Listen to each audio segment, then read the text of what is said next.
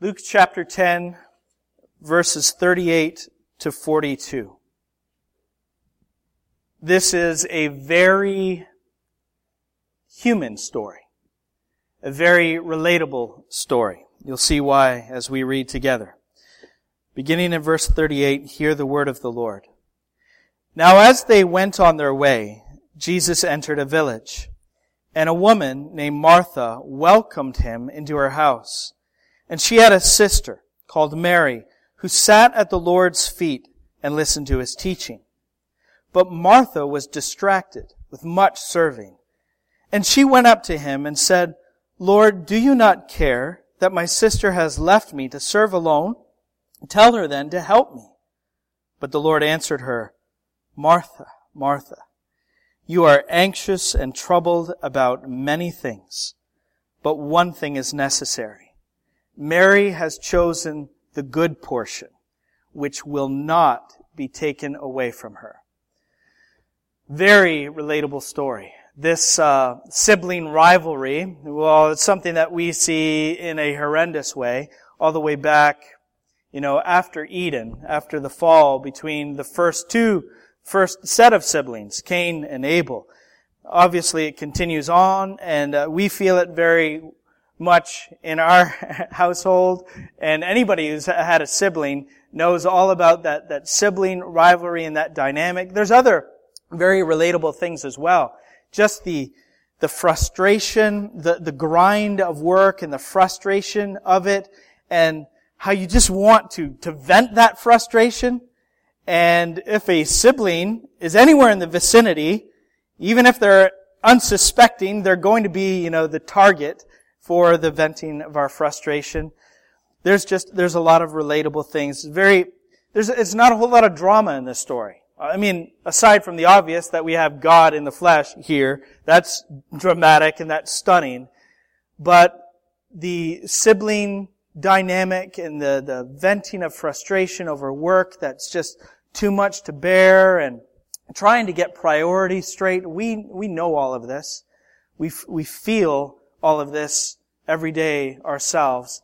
And I believe that there is an awesome truth that we need to consider, a, a life truth, life principle that I find very clear in this passage, passage and I find very compelling. And I believe, I'm praying that you will as well, and that it will affect your everyday walk with Jesus. Before we begin, let's pray. Father, we do thank you for your word. We have it here open before us. We are ready to hear you speak. We're gathered together on, on this, the Lord's day. We have salvation and, and life. We've, we have faith by your word. We're justified by it, sanctified by it too. It's uh, light for our darkened eyes. We're, we're simple, but your word makes us wise. Your word is such a gift to us. We believe that and we boldly confess it, even before the world. But you know, and, and we know very well also, Father, that we tend very much to neglect your word. We don't treat it practically as being of uppermost priority in our day to day lives. Even when we attend the, the preaching of your word, we, we take it for granted too, and we think it's just another thing, a thing we do. I pray, Father, that you would shed light today on the power of your word, and also, Father, on what communion with you through your word really is what it's about, what this communion with you accomplishes in us. And I pray, Father, the, uh, the priority of your word in our lives would be raised exponentially.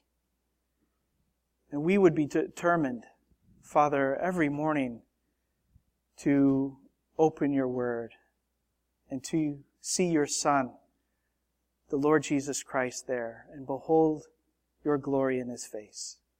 Change us. Do a great work in our hearts. Give to us your Holy Spirit because this message will just the word will pass us by. Or we'll, we'll deflect it or ignore it if we don't have your spirit. We won't understand it without your spirit. So according to your grace in Jesus, pour out your spirit upon us. We ask in Christ's name. Amen.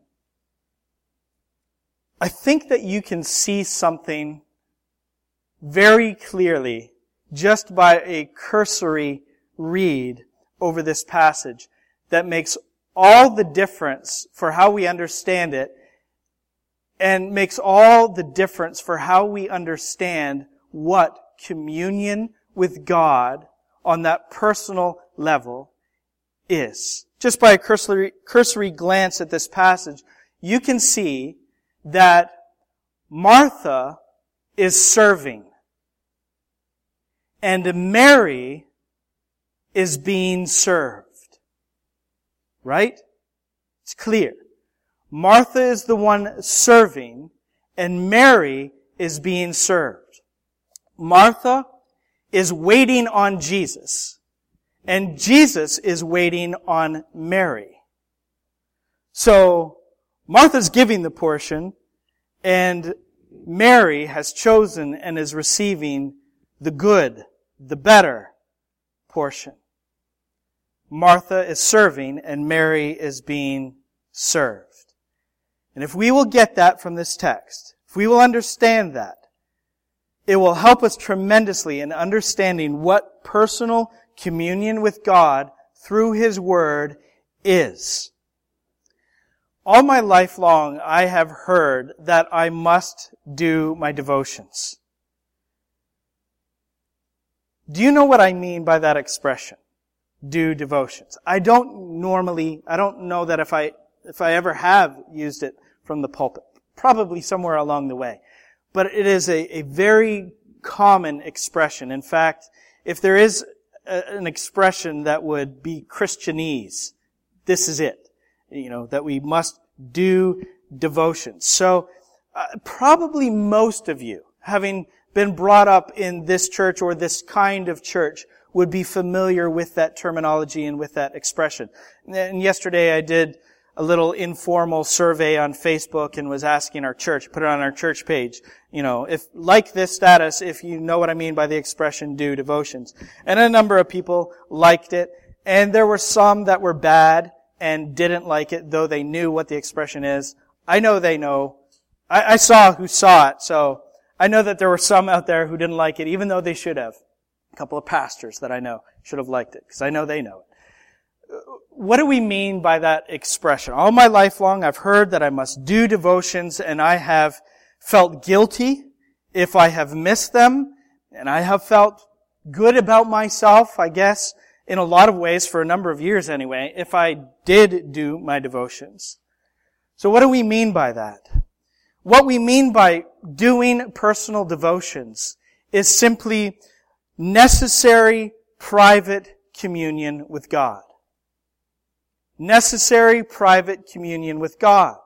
And we do devotions by reading God's Word, meditating upon it, and praying to the Lord. I don't know if I know how the name got started or the term doing devotions. Um, I mean, reading and meditating and praying are things that we do, and they are aspects of devotion. So maybe that's where we got do, uh, do devotions from. I'm not really sure. Sounds good though. Sounds plausible. But I have a problem with doing devotions. Not the, the fulfillment of doing devotions. But I have a problem with expressing what our communion with God is personally by that terminology, do devotions. I, I, don't think it's very helpful because first of all, it's Christianese and Christianese is always weird. When I talk about, when I mention Christianese, I'm talking about extra biblical language, language you can't find in the Bible that we have adopted into our reflexive vocabulary, use it all the time, throw it out, and it doesn't always express very well what we mean by it. It doesn't express the Bible very well by what we actually mean. I mean, we're talking about personal communion with God, but I don't think doing devotions really gets at what it is. It's weird. Unbelievers won't understand what you're talking about. I was talking to Janet briefly on the phone yesterday, and she was asking about, you know, my post on Facebook there, and she had mentioned that when she has thrown out that term around people who don't believe, you know, when she was in high school and such, they would look at her weird, like, you're gonna do what? Some, is that some kind of cultish thing that I need to run from? So, Christianese tends to be weird, and so that way it's not helpful. But I also think that it doesn't help us at the start of doing devotions or when we've actually accomplished doing devotions. It doesn't help us at the start or at the end because it doesn't do very, it doesn't give me the proper motivation. I'm not really compelled to do devotions in a proper, heartfelt way by this terminology because I think of it as something that I must do. What I must do. And I want to ask you a question. Do you understand personal communion with God as serving God or being served? Do you understand personal communion with God as something that you give or something that you receive? Now, I know that's not a very helpful question because I'm creating a false dichotomy right there. It's not an either or. It's not giving or receiving. It's both and it's and. It would be like me asking, do you think of breathing as inhaling or exhaling? Well, that's, it's not an either or. It's both and. But one of them is first. One of them is first. Right? And it's the same way in our personal communion with God. It is giving and it's receiving, but one of them is primary. One of them is first. And I think from this text it's very clear which one it is. So do you think of your personal communion with God primarily as giving to God or what you need to receive from God daily and what you need to receive from Him desperately? Do you think of it primarily as serving Him or primarily as being served? And again, from the activity of Mary and Martha, from the words of Jesus here, I think it's very clear which one communion with God is primarily. Again, it's clear from this text. Martha is serving and Mary is being served. But if I think of doing my devotions as something I do, primarily as something that I give to God, primarily as my service to Him, I'm not going to be very motivated. I'm going to think of it as another rule to fulfill, another work to accomplish, and I'm going to be more motivated to watch hockey fights on YouTube than do devotions. I don't know what your distraction is, but that's that's the way my sinful male and Canadian heart, that's the way my heart goes. Watch hockey fights on YouTube. And, or if I had said, you know, we would rather watch paint dry sometimes than this because we think of it as a task, a duty, and a chore, we would rather watch paint dry. And I, I know you can all relate to that feeling. Also, we have trouble not only at the start with the motivation, but at the end. Because when we think of personal communion with God as something primarily that I do, a service I give to God, well, I feel a twinge more righteous when I when I've done them, when I've completed them, don't I? Uh, don't you? Don't you think? Check. I've fulfilled it. I've done it we, we actually feel like God should now reward us and commend us like He owes us, which is really weird thinking. You know that the Christian mind, this mind caught between heaven and earth, this battleground of the flesh and the spirit, is a, a bizarre place to live when you start congratulating yourself for doing devotions. That's what the Pharisees wanted. That's what they did. They took their devotions out of the prayer closet and to the street corner because they were tired of not getting any congratulations. They wanted people to see. They wanted people to pat them on the back. And when we want some kind of congratulations or we feel good about ourselves for having done our duty and fulfilled this task, it's basically like, okay, now that I've turned my face to God, I'm going to turn my back to Him for a big, well-deserved pat. Right here, Lord, you owe me, you owe me that pat on the back. That's our self-righteousness. Being self-satisfied by this thing that we have done.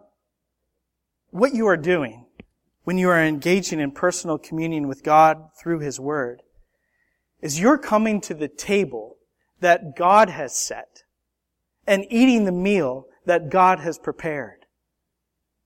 When is the last time the chef came out of the back after you finished a juicy, succulent steak and said, my compliments to the guest. We don't expect congratulations from the chef. If you don't eat meat, I feel sorry for you, by the way. He doesn't say, my compliments to the guest. We say, my compliments to the chef on the good job that he has done, this excellent meal that he has prepared. When you have communion with God, God is serving you. You are coming to the table that He has prepared. You are eating the meal that He is giving to you. And all the gratitude and all the glory goes to Him. The only people that I ever congratulate for finishing their meal are four years old and under. So we still do that at my house. Good job, you ate for once in your life eating their supper is a rare thing. But us, we're, we're not expecting a pat on the back for eating a meal, are we? So there's trouble at the start with motivation and trouble at the end, I think, with that expression. Now, if, you don't have to drop it. I'm, I'm really, I'm kind of exaggerating. I'm making a, a bigger deal out of this thing than it is. But for me, it plays into my legalistic tendencies. So if you don't drop the lingo, at least drop the thinking. Drop the thinking that says, I did something. You owe me now, Lord. I ate what you had to give, but you owe me. You know that, right? Drop that thinking completely. When we do devotions, God is the speaker and you are the hearer. God is the mover and the shaker. And we, unmoved and unshaken by the world, are being moved and shaken by the living God. When we have communion with God through His Word, He is the potter and we are the clay that He is molding. He is the vine dresser wielding His divine shears and we are simply branches on the vine that He is pruning. Our communion with God doesn't add anything to Him. It adds plenty good to us and takes away a lot of unnecessary and sinful things. Again, our text says that Martha served and, and Mary was being served. Martha wants to wait on Jesus. Mary wants Jesus to wait on her. Martha is determined to, to meet a need, but Mary is the one who understands that Mary needs. Martha is serving out of her resources. Mary understands that she doesn't have anything to give until she first receives. Martha is preparing a portion for Jesus. Mary knows that her portion is Jesus. Martha is troubled about many things. Mary is consumed with the only necessary thing. Now, Martha, our text says, does understand something fundamental about Jesus rightly. And we see that by what she calls him. She says, Lord. But her follow-up words after Lord betrays a deep misunderstanding in her heart. Because she calls Jesus Lord, and then what does she do? She berates him. She asks this question, Don't you care that my sister has left me to serve alone? And it's a rhetorical question. Of course you care, Jesus. But really what she means is, of course, you're supposed to care, Jesus. If he does, Why hasn't he instructed Mary to help her? So it's obvious to Martha that Mary should be helping and Jesus should be telling her to, and she demands that her Lord do it. Tell her to help. And Mary get to work. But the Lord answered her, Martha, Martha, you are anxious and troubled about many things, but one thing is necessary. Mary has chosen the good portion, which will not be taken away from her. Martha is speaking out of her exhaustion and out of her frustration. But notice Jesus is not hard on her at all. I think a lot of us in here can probably relate to Martha. Especially the women. I know that I've seen this in my family, in my household, and I, have seen it in uh, other parts of my family. That um, I, I've sometimes I've seen that men can sit better than women, and this isn't to say that men are necessarily being lazy, although there's a lot of lazy men. But men can sit better. I've just know it's a stereotype, I'm sure, but probably generally true that a man can put something off better than a woman. If a woman sees something in the house that needs to be done, she can't rest and she can't sit still until it gets done, until it's finished. Stereotype again. If you're an exception to the rule either way, then, you know, good on you. But this is Martha's issue. She can't rest. She can't sit, sit still. And so she's frustrated that her sister, she is sitting still and she is resting. She is sitting rather passively in the sense that not bad, but she's receiving. One is very active and one is, is receiving. One's giving, one's receiving, one's serving, and one's being served. But Jesus, He does, to, the person who can't sit still, who's always busy and hectic and all of that, He's not hard on Martha. He's not, look how tenderly He speaks to her. Now, the way that she used His name, Lord, was a mask to how she truly felt, right? Lord, what is wrong with you? Basically. Uh, she used that name, but it was masking how she felt. The way that he uses her name reveals what he truly feels. Because Jesus never masks anything. He doesn't ever pretend love or put it on. He truly feels this tenderness in his heart toward her and he says, Martha, Martha, you are anxious and troubled about many things. I get the strong impression from this text that this is par for the course for Martha. That this is not an isolated incident, and she is not acting out of character. I think that this, she has this tendency, and you can see a little bit more of it, little bit, come out in John chapter 11. Um, when Jesus comes after Lazarus has been sick, who is the first to run to Jesus when she hears that he's coming. It's Martha. And who sits and waits for him in the house? Well, it's Mary. I think this is their character. So Martha's not acting out of character. And it's not that these pressures are unusually putting frustration into her.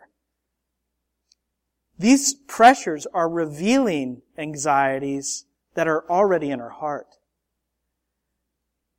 And listen, when we vent frustration and we vent anger at people in our houses, and they say, what did I do? And then you have to come up with a reason for your scowl or your shout or your, you know, angry word. Often we put the blame on, I have a headache, just had a rough day. But we're misunderstanding something and we're not confessing rightly. You see, the pressures of the day aren't putting frustration in. They're just scratching at the surface to show the frustration, the anxiety, and the troubled heart that's there. And so Martha has all of this and all of these things that she has to do in her mind are, are too big and too pressing for her to ignore and put aside. The, all of these things these activities, the busyness of her schedule, this is commanding her attention and she is complying completely.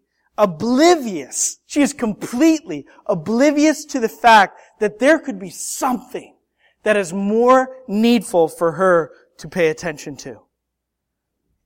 It's not evil things distracting Martha. I mean, that can happen. Evil things do, here and there, distract us away from God. But we emphasize a lot that the idols that we build, we build out of good things. It's good things made ultimate things. And that's what Martha has done. She's taken these duties and these tasks which require her attention and she has made them ultimate and she has put them, the completion of them, before everything else. Again, oblivious to the fact that something is more important for her. And this is what we do. We get distracted by the good things. There's papers to grade and the exams to prepare for. There's dinner to prepare. There's kids demanding that you prepare the dinner. And then there's kids to discipline for demanding that you prepare the dinner. There's the car that needs fixing. There's the grass that needs mowing. There's the kitchen that needs cleaning. There's the games that we need to attend. There's the home project that we need to finish. There's VBS to organize. Have we organized VBS? I'm sure there's a lot we still have to do on that. Requires our attention. Jesus says you are anxious and troubled about many things, but one thing is necessary. And it wasn't giving, and it wasn't serving. It was receiving, and it was being served. Martha wants to serve. Mary wants to be served first. Martha wants to wait on Jesus. That's good. Mary wants Jesus to wait on her. That's better. Martha wants to give. Mary wants to receive first. And that's better. Mary is right, not because giving to Jesus is wrong, but because receiving from Jesus is more needful. There is nothing that you need more than listening to Christ. There is nothing that you need more than seeing the glory of God shining in that singular face, the face of Jesus Christ. There's nothing more needful. And that's not only true in our daily lives, our, you know, through the, the rest of the week. Monday through Saturday. Saturday. It's necessary on Sunday too. There's nothing more needful. There's nothing that we should allow to get in the way of attending the worship of God and the preaching of His Word. I don't think we love preaching. We value preaching. We love the Word. We value the Word. We are Olives Chapel Bible Church. We love the Bible. We believe the Bible. We know we need to listen to the Bible. It's the Word of God, inerrant, infallible, perfectly preserved for us as people. I think still we downplay the Word of God in the preaching of His Word. We undermine it. We don't think it's as important as it is. You see, what you and I need to do, here's the doing part. Here's the doing part. You need to put yourself, with every opportunity you have, in the position where God is pouring out. Do you hear me? You need to put yourself in the position where God is pouring out. You can't come to God and you can't receive Christ any way that you please. So this notion that people have. Leslie saw someone on the street a few Sundays ago. She said, I want you to come to church. And the person said, me? Church? And they, you know, started talking about this is my church. You got, got the creation. I got nature, etc., etc. God is not ministering Christ in creation. How does God minister Christ? Through His Word, through the preaching of His Word, uh, through the Lord's Supper. And that's why we must attend the Lord's Day service every opportunity that we have to attend and why we shouldn't let good things, even good things, come in the way. And of course, I understand people have caregiver obligations and they have health issues and they have career calling and things like that. But I want you to understand something. I want, I, if your thinking needs to be revolutionized on this, I want it to be revolutionized and I want it desperately. I think that this is fundamental to the Christian life. If, if you think that the Christian life is primarily you giving and God receiving, you misunderstand God. You misunderstand yourself. You misunderstand the Bible, the Christian life. You misunderstand the church. You misunderstand your daily walk with God. You misunderstand heaven itself. The Christian life is not primarily you giving to God. It's you receiving from God. That's the gospel. We are beggars. And God is rich in what we need. And we need it desperately. God is the one who arranges, accomplishes, and applies all of our salvation. What I'm saying is, He does it. He gives it. He is the author. He is the finisher. All things are from Him, through Him, to Him. So when we have communion with God, it's not primarily me serving, it's me being served. Not first me giving, but God giving and me receiving. Now, wait, you say, what about Jesus' own words in Acts as Paul recalled them? It is more blessed to give than to receive. I know. I hear you. Paul was talking about this relationship. The horizontal. In the neighbor to neighbor relationship, it is more blessed to give than to receive. Giving is first. Receiving, if it happens, that's second. But in our relationship with God, it is not more blessed to give than to receive. It's more blessed to receive than to give. Don't we bless God? Yes, we bless God. Blessed be the God and Father of our Lord Jesus Christ, who has blessed us in Christ with every spiritual blessing in the heavenly places. Don't we love God? Yes, we do. We love because He first loved us. Don't we toil and don't we struggle? Yes, we do. We toil and we struggle with all His energies that He works powerfully within us. That's Colossians 1.29. Don't we will His work and don't we do His work? Yes, we do. But God works in you, both to will and to work His good pleasure. Philippians chapter 2. Don't you see? All of our giving, all of our serving, all of it is response to God. God is the giver. We are the receivers. He wants to serve you. He wants to minister His Son by His Spirit through His Word to you. God wants to give. So this is what we do. The alarm goes off. We shower, get our coffee, whatever, and we think, you know what I need to do? There's this, this other thing, or other things that I also need to do. I know what I need to do, but I can't. I'll just put it off, put it to the side and we have it backward. Open the Word of God to be served from the mouth of the living God. Come to the table that He has set. Eat the meal that He has prepared. I am the Lord your God who brought you up out of Egypt. Open your mouth wide and I will fill it. Psalm 81. That's our God. He gives, He gives, and He gives, and He, gives it all not begrudgingly.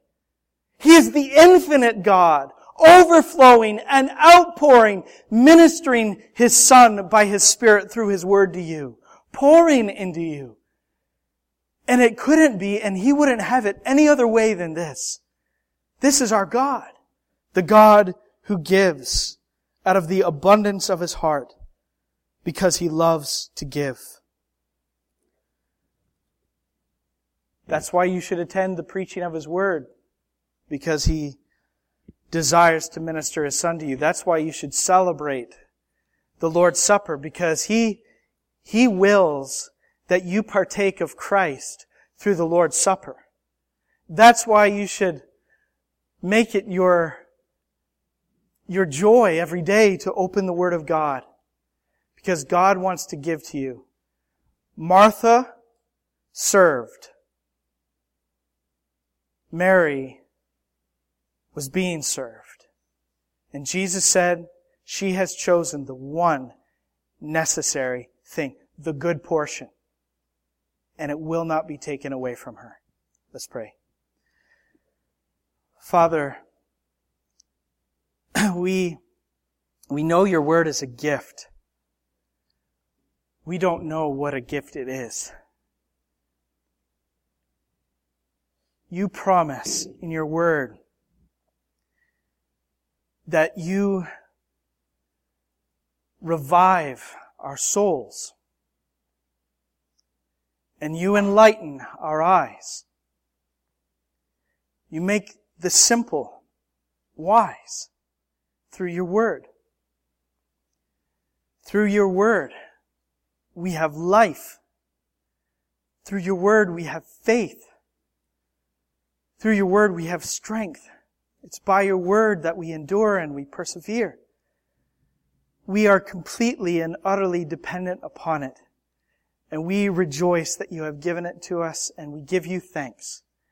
Now I pray that our appreciation and our understanding of what you do in our lives through your word, I pray that this understanding would be multiplied, it would be ramped up,